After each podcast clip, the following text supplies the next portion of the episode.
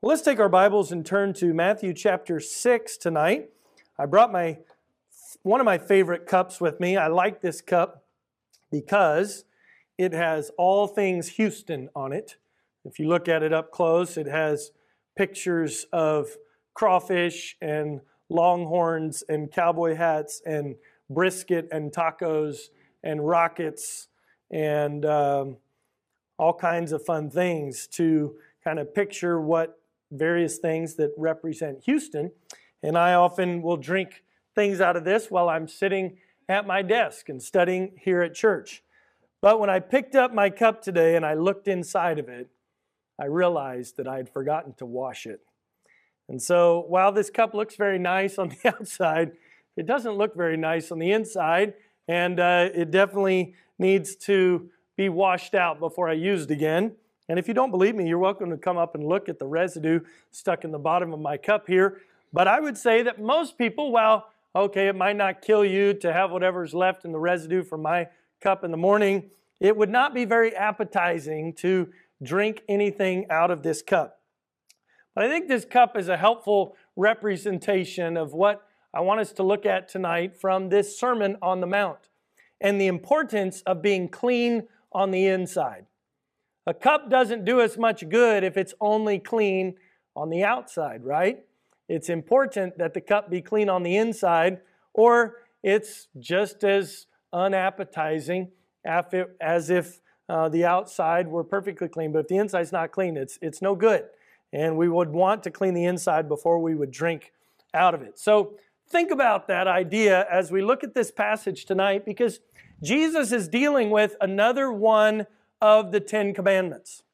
Last week, he dealt with the sixth commandment thou shalt not kill. And we looked at the truth that according to Christ, based on anger and hate in our own hearts, that we're all sinners that way, that we've all broken the sixth commandment.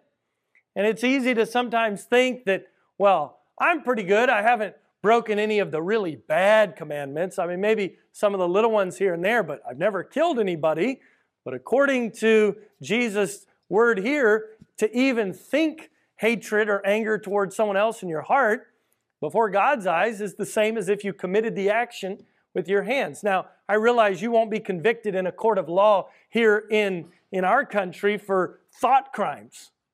But someday we're all going to stand before God and give an account for what went through our mind as well as what we did with our hands. And tonight, Jesus is dealing with the seventh commandment Thou shalt not commit adultery.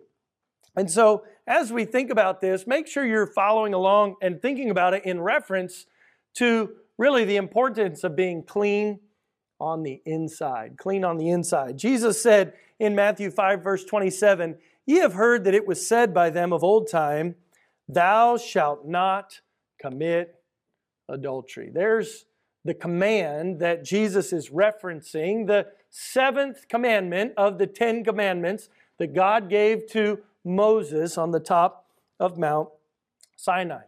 And here Jesus is continuing to unmask the self righteous externalism that was typified by the scribes and Pharisees. They were saying, as long as you're clean on the outside, it's okay. As long as everybody looks at you and thinks you're doing right, it's okay. As long as you've not committed these sins physically, then you are doing okay. But Jesus is pointing out that the only righteousness that's acceptable to God is righteousness that comes out of a pure heart, being clean on the inside. Clean on the inside. So without the purity of the heart, the outward show makes no difference. You might have the cleanest cup on the outside here tonight, but if you're inside, if your heart is not right, it makes no difference to God. But isn't it easy in our world because all we can see, I can only see your outside. From sitting here, you can only see the outside of that cup. Some of you say it's too far away, I can't even see the outside. But you can only see the outside. You can't really tell what's on the inside of this cup unless you got down and really looked in it. And the same thing is true with our lives. You can't see the inside of somebody's heart. You can't see what they're really like on the inside, you can only see what's on the outside.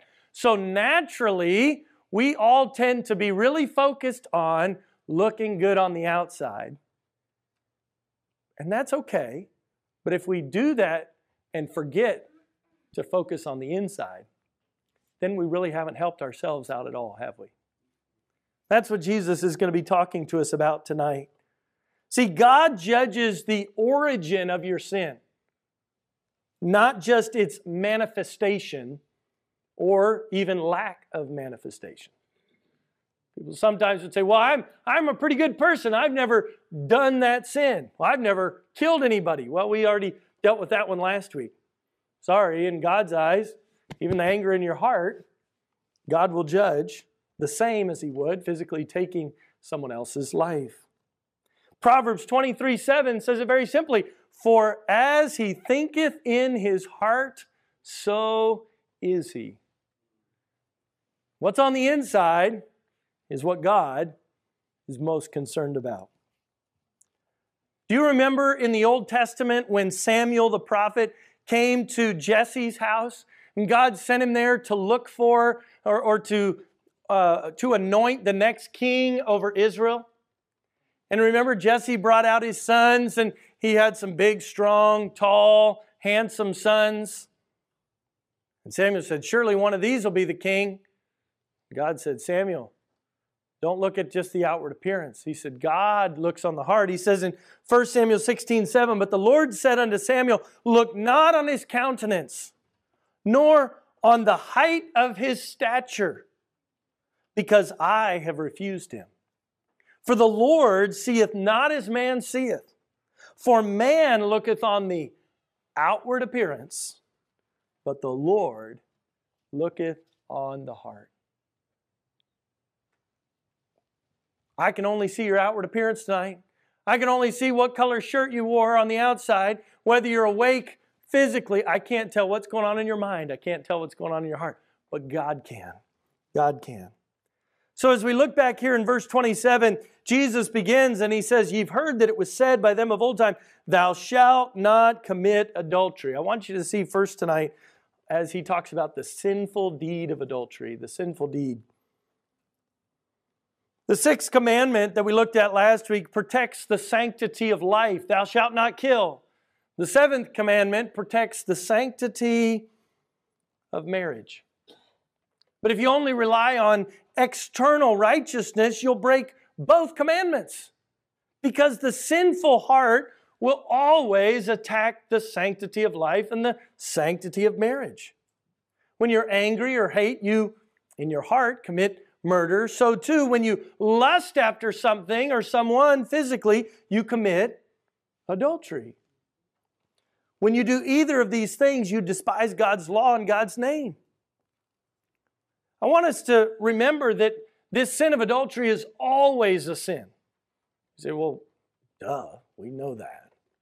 Well, we live in a world today that would like to say that it's not. It's just like eating or drinking or sleeping. It's just a biological process. It's just something else that you need to do. It's just a physical need that people have. Therefore, it's not wrong to satisfy that need.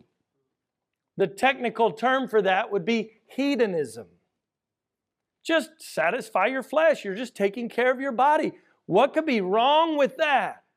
I mean, if you're tired, you ought to sleep. If you're hungry, you ought to eat. If you have this fleshly desire, you ought to satisfy it because it's just from your body.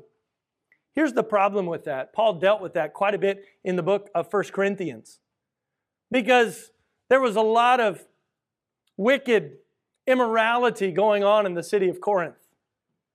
Look over, if you will, at 1 Corinthians chapter 6. We're going to look at a few verses there quickly. 1 Corinthians chapter 6 and verse 13.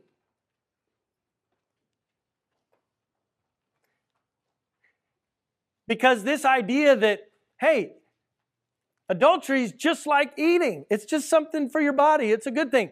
That's not a new idea. That was going on even in Corinth.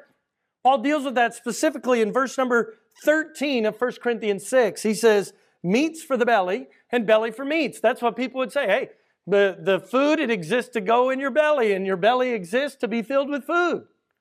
Just take care of your body. But he says, But God shall destroy both it and them, the meats and the belly. Now, the body, he's very clear here, the body is not for fornication, but for the Lord. How about that? The body is not for you to just satisfy your own desires, it's for the Lord. Think about that, boys and girls. God made your body to be used for Him. What a different idea than what is taught in most of the educational institutions in our secular world today. People will say, No, it's your body. You do with it what you want to do. But that's not what God says. No, He says, Your body is for the Lord. If it's the Lord's body, then it's not your right to choose what you do with your body, it's God's right to choose what He says should be done with your body. That's very different than what we hear in our culture today.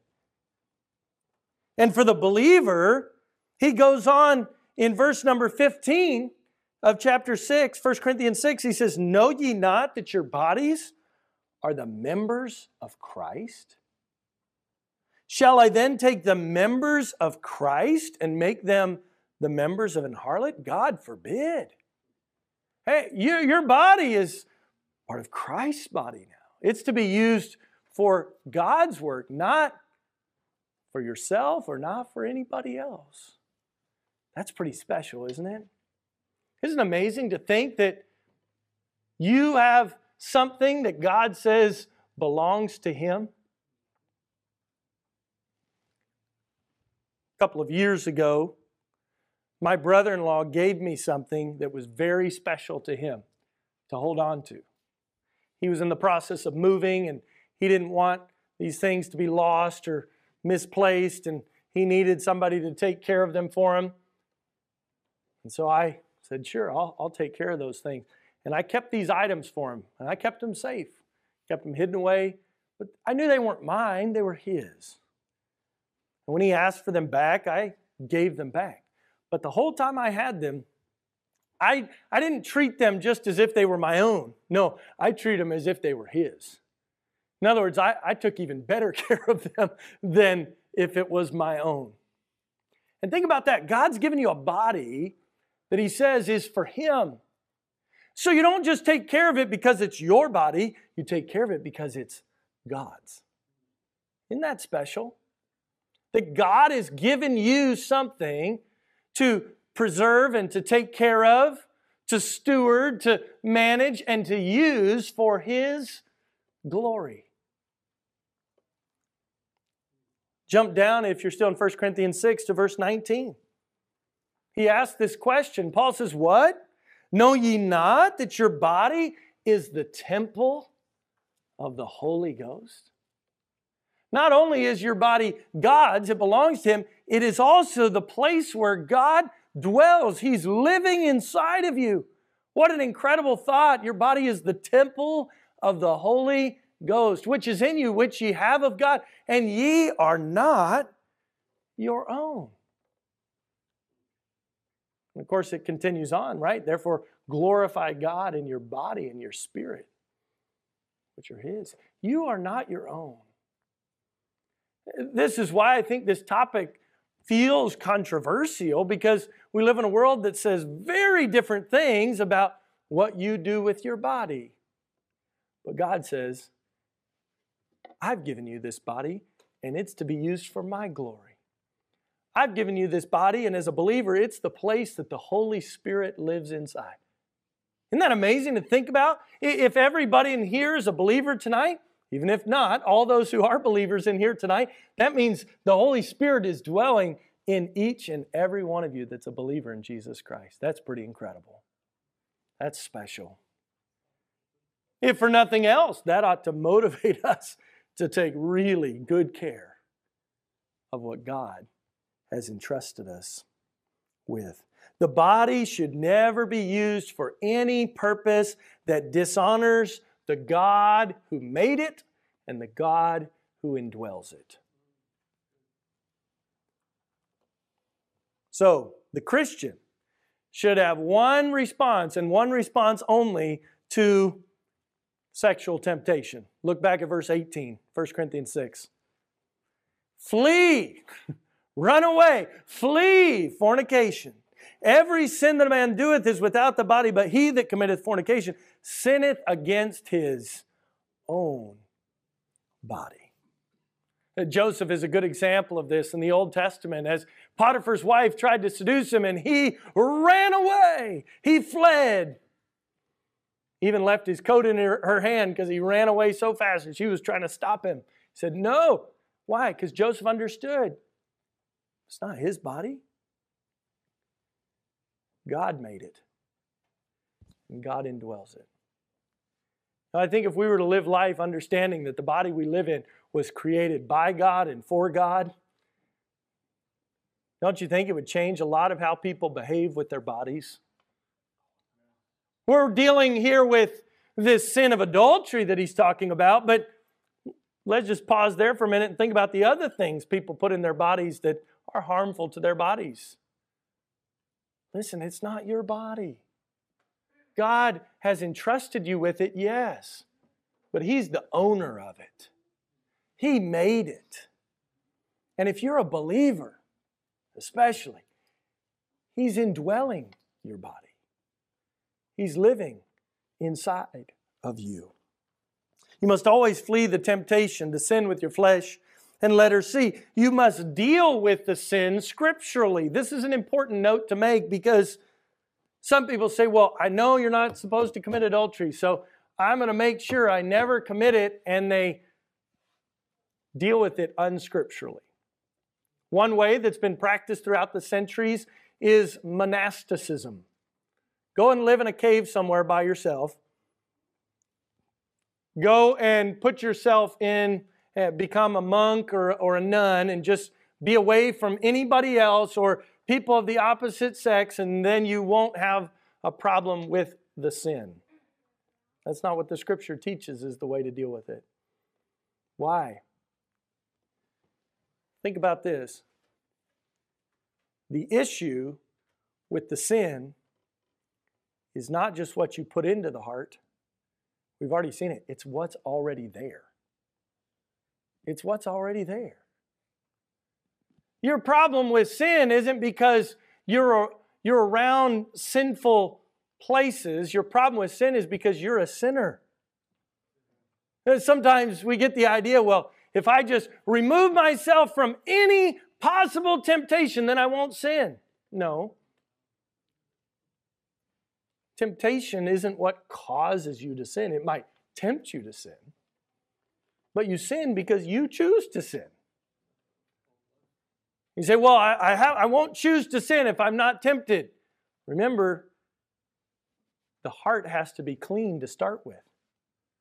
Well, if I never commit the sin, have I sinned? Well, you're a sinner. You're a sinner. Even your heart is sinful.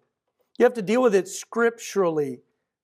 Even Job understood this. He said, speaking about this very sin of adultery in Job 31 9, he says, If mine heart have been deceived by a woman. You see, this is not just a sin that can happen to those who are married. You say, well, it says adultery here. Isn't that part of marriage? Well, if you look at the next verse, he says, Jesus is expanding on this or explaining this. He says, But I say unto you that whosoever looketh on a woman to lust after her hath committed adultery with her already in his heart. Whosoever with a woman. Eh, therefore, this isn't just somebody that's married or somebody that's not. This is anybody. This is anybody. Now, we've talked about the sinful deed. Let's talk next about the sinful desire. The sinful desire. This one, this just really gets me though. This is very convicting.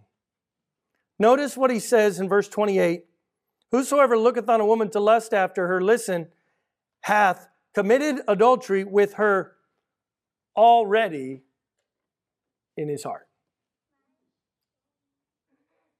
Now, before I get to that idea of you've already done it. The scripture here in the grammar is not saying that, well, I just happened to see something by accident.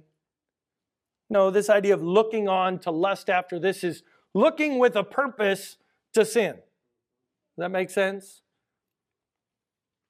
I think that's encouraging a bit in our world that we live in today. You're driving down the road, oh, that's a bad billboard. Look away. Don't dwell on it. Don't, don't think about it. This is somebody who's looking and continuing to look, looking to satisfy an evil desire in their heart. You see, the reality is looking does not cause you to sin because, as the verse says here, you've already sinned in your heart. Well, if I don't look, then I won't sin. Well, if, if, if the glance would be what that temptation would lead you into sin, it's because the sin's already taken place in your heart. Rather, Job talks about this that the godly heart plans to look on things that are right and true. So, if we want to have a heart that's pleasing to God, we first of all need to plan to think on what is right and true. We can't just let our heart think about whatever it wants to. No, Job said in verse chapter 31 and verse 1, I made a covenant with mine eyes. Why then should I think upon a maid? Psalm 119, 37 and 38 say, Turn away mine eyes from beholding vanity, and quicken thou me in the way. Establish thy word unto thy servant, who is devoted to thy fear. Paul wrote to Timothy in 2 Timothy 2, verse 22, he said, Flee also youthful lusts but follow after righteousness, faith, charity, peace with them that call on the Lord out of a pure. You see, if you're going to flee sinful things, we have to follow after righteousness. We have to choose to think on things that are true. Paul wrote about that in Philippians chapter 4, right? Whatsoever things are true, honest, and just, and lovely, things that are pure, if there be any virtue, if there be any praise, think on these things. Hey, teenager, what are you thinking about? Well, I'm not thinking about anything bad. Are you thinking about anything good? What are you choosing to put into your mind? Hey, mom, dad, what are you choosing to think about? What are you choosing to put into your mind? I didn't really choose, it's just coming. No, you do have a choice. You have a choice of what's on your phone. You have a choice of what's on TV. You have a choice of what's on the computer. You say, well, I, I, I don't know. Then get rid of it, right? We're going to get into that next. But the sinful desire, I just want to make this point loud and clear that this sin is not just a sin of commission. I did this. It's a sin of just the desires of your heart. And the reason you have these desires is because your heart is sinful. It's a sinful heart. Now, you might be feeling a little bit discouraged. The longer I was studying this, the more like, whoa, this is heavy. Well, if you remember, it was pretty heavy last week. But hang on, there is hope. But when you read these passages, you realize, man, Christ is setting this up where it's impossible to not struggle in sin in these areas the way we are because we're sinners, or so it sounds. So I want us to look finally tonight at the spiritual deliverance from adultery. It is a wicked sin. It is something that is even just a desire of our hearts but it's something that God offers spiritual deliverance from. Look at verse 29 and 30. He says, If thy right eye offend thee, pluck it out. And cast it from thee, for it is profitable for thee that one of thy members should perish, and not that thy whole body should be cast into hell. And if thy right hand offend thee, cut it off and cast it from thee, for it is profitable for thee that one of thy members should perish, and not that thy whole body should be cast into hell. This is quite a thought. I mean, if you were going to apply this literally, think about it. There was a day in, in which, in per- certain parts of the world, if you stole something with your hand, what did they do? They cut it off. Well, you won't steal with that hand anymore. While it may have stopped somebody from physically stealing, did it stop them from sinning in their heart? No. What if everybody that looked on things with lust in their heart decided to just pluck their eyes out? Would that stop them from sinning? So, what's Christ trying to say here? Is he trying to set us up with to mutilate ourselves? Is that what he's teaching us to do? Is he trying to say, well, you need to just cut your hands off and then your hands will stop sinning? You just pluck your eyes out. That's what it sure sounds like. Well, clearly, and I'm going to look at a few, we're going to look at a couple other passages try to shed a more, little more light on this. But clearly, he is advocating that to, deli- to have deliverance from this sin, it requires radical action. Take some radical action on our part. He wrote later on, Matthew 18 says, Wherefore, if thy hand or thy foot offend thee, cut them off and cast thee from the, cast them from thee. It is better for thee to enter into life halt, you know, stumbling around, one-legged or maimed, rather than having two hands or two feet to be cast into everlasting fire. And if thine eye offend thee, pluck it out and cast it from thee. It's better for thee to enter into life with one eye rather than having two eyes to be cast into hellfire. Now, maybe you'll want to come up and argue with me about this interpretation later, and that's fine if you do. I'd be happy to discuss it with you. But I would say if you believe this literally to be true, then I really think you probably should be going around with less than one eye or less than one hand. So if you're going to say this is absolutely, he's, he's saying this in a literal sense? Or is he speaking sort of in a hyperbolic sense, like you, you ought to take this drastic action? I'm going to say it's the latter. And I think those who would try to say, well, he's, he's being absolutely, literally true in this case, well, then why aren't you literally obeying it? right? Because based on what we've already seen, we all have failed in this area. Okay. So I just felt like we need to make that clear because, hey, even the boys and girls, they're paying attention. They may be like, man, church is weird. They, the Bible says to pluck out your eyes and cut off your feet and hands. I think Jesus was using kind of a, a drastic way of speaking to try to get people's attention about the importance of dealing with this sin and the radical action required to deal with this kind of sin. Paul wrote later on in 1 Corinthians chapter 9 verse 25 through 27 this is another wonderful passage on just the subject of taking care of your body and using it properly for the Lord. He said if every every man that striveth for the masteries is temperate in all things. In other words, if you want to win a race, you need to be disciplined in your body. If you want to win in an athletic competition, you've got to take care of what you put in. If you're going to go win in a boxing match, he's going to use that illustration in a minute, then you can't eat large pizzas every day and then go box. No, you'll just feel sick, right? So, what does he say? He says, they do it to obtain a corruptible crown, but we an incorruptible. So even unbelievers who are athletes take care of their body because they want to win a crown, but it's a crown that won't last, right?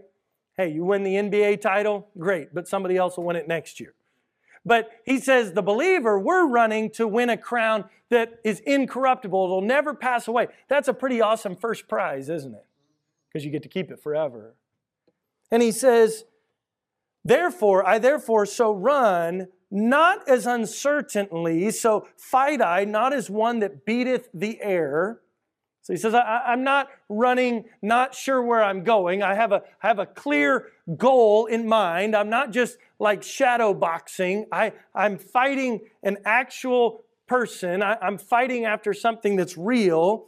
He says, I keep, but I keep under my body and bring it into subjection, lest that by any means, when I have preached to others, I myself should be a castaway. Paul talks about the importance of this discipline of self control. That still brings up the problem how do we deal with this sin in our heart? Is it just through better self control? I would say it's not through self mutilation, because that doesn't fix your heart problem. Just like I can't fix what's inside the cup by only washing the outside of the cup. That'd be the idea of cutting off your hand or you're plucking out your eye. It's not just better self control, like, well, when I drink from the cup, I have to be careful only to drink from this one little area because the rest of it's kind of dirty inside. No, I can pour all the fresh drink into the cup I want. It's still dirty because what's inside is dirty. So self control isn't the ultimate answer to dealing with my sin. There needs to be something even greater than that.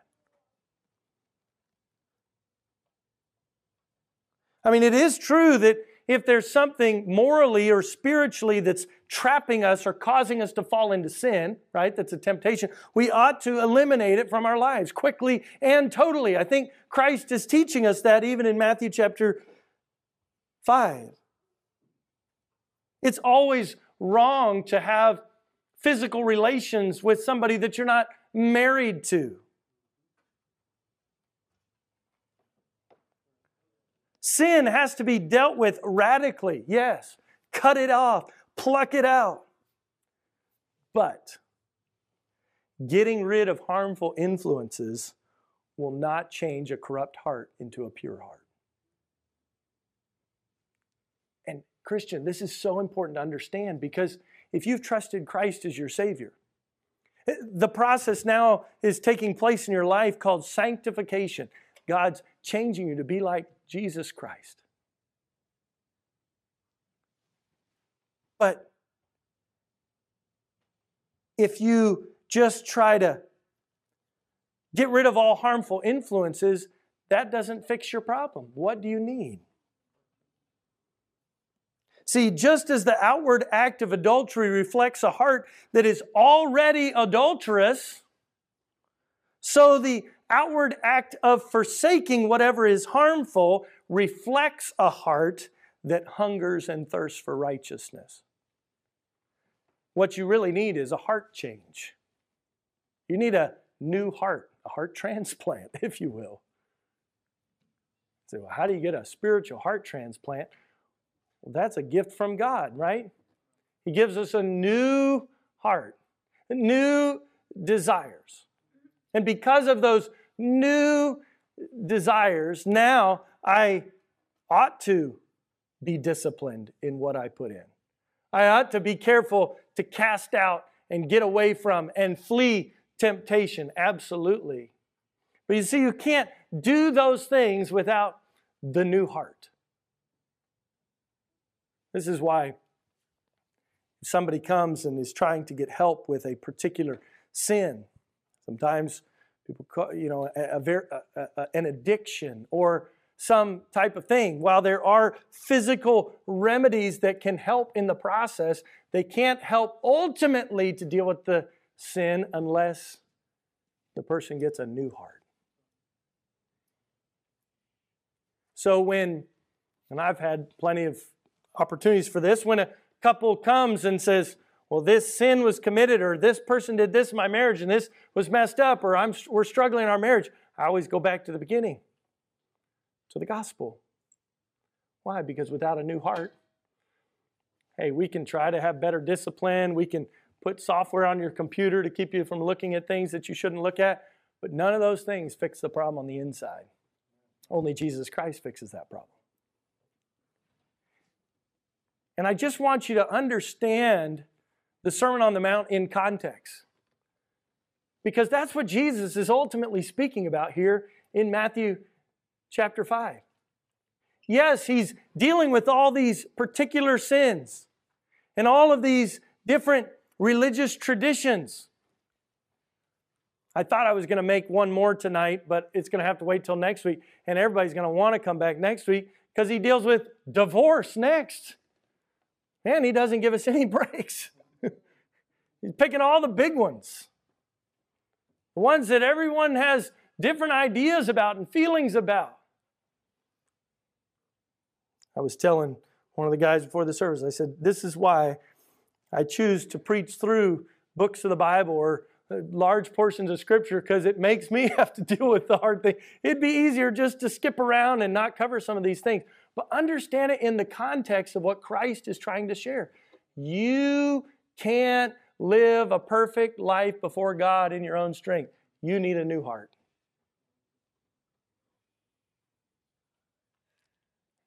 And you say, okay, I'm a, I'm a believer, so that means I have a new heart now, right? You still can't live a life that's pleasing before God in your own strength. You still need to go back to Him. Yes, confess your sin and ask Him to continue to renew your mind and to live life out of the heart that Christ has given you. It's still a battle, right? The flesh against the spirit, and it's a daily thing. You can't win that one in your own strength. I'm not trying to say tonight that you shouldn't be disciplined or that you shouldn't avoid things or you shouldn't put up fences and boundaries in your life to protect your mind and protect your eyes and protect all those things. What I'm trying to say is those things aren't ultimately what make you sin. Sin doesn't come from without, sin's already inside of us. So to deal with it is the same way you have to come to Christ for salvation, going right back to Him. Lord, confess my sin to you. Lord, I need your help. And then, yes, start taking the practical steps, maybe even radical steps to deal with the sin. If it's something with a device, get rid of the device. It's not helping you. If it's something with another person, figure out a place so you can not be around that person. Absolutely.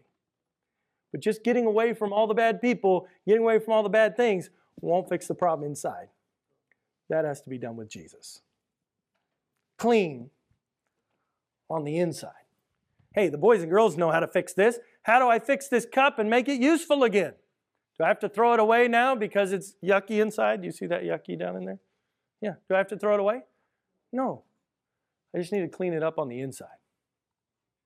And then this cup is functional and usable and desirable once again. Not just because it's pretty on the outside, but it's clean on the inside. Hey, Christian, it's not God's desire to throw you away. No. You say, well, I've sinned, I've messed up. No. It's God's desire to renew your heart, to clean you up on the inside. But you got to admit your sin. A lot of people, I won't, I to admit, I'm just going to try harder that night. No, confess it to God and let God clean you up on the inside. And then start to take the steps to allow Him to continue to clean you up on the inside because we all tend to pick up a little bit of dirt along the way. And ask God to give you strength and renew your mind and focus on the Word of God and meditate on truth and memorize God's Word and abstain from evil and flee fornication and do all of those things that you should do, but do them in the strength that God gives you because He's the one that gives you a clean heart. You can't clean yourself up. It's not your body, it's His. So use it for His glory. I'm so thankful that we serve Jesus. I'm so thankful that this body's not mine. I can try to take as good care of it as I want to, but I'm going to mess up along the way. So I need God's forgiveness. I need a new heart from Jesus Christ, and I need to live for Him faithfully day by day. I think the boys and girls can understand that. We need God to clean us up. Hey, adults, we need the same thing. And if you have sin in your heart, again, I haven't actually starts here in the heart. Confess it to God. And let's serve Him faithfully together. Let's stop pretending it's all good on the outside. but it's yucky on the inside. And let's be what God wants us to be, but only in the strength of the Lord, because we can't do it on our own. Let's pray. Lord, we love you. We thank you for your word. Thank you for what it teaches us. Lord, it's so clear. Jesus was pointing this out to the scribes and Pharisees. All of their cleanness on the outside was no good because of the sin in their hearts.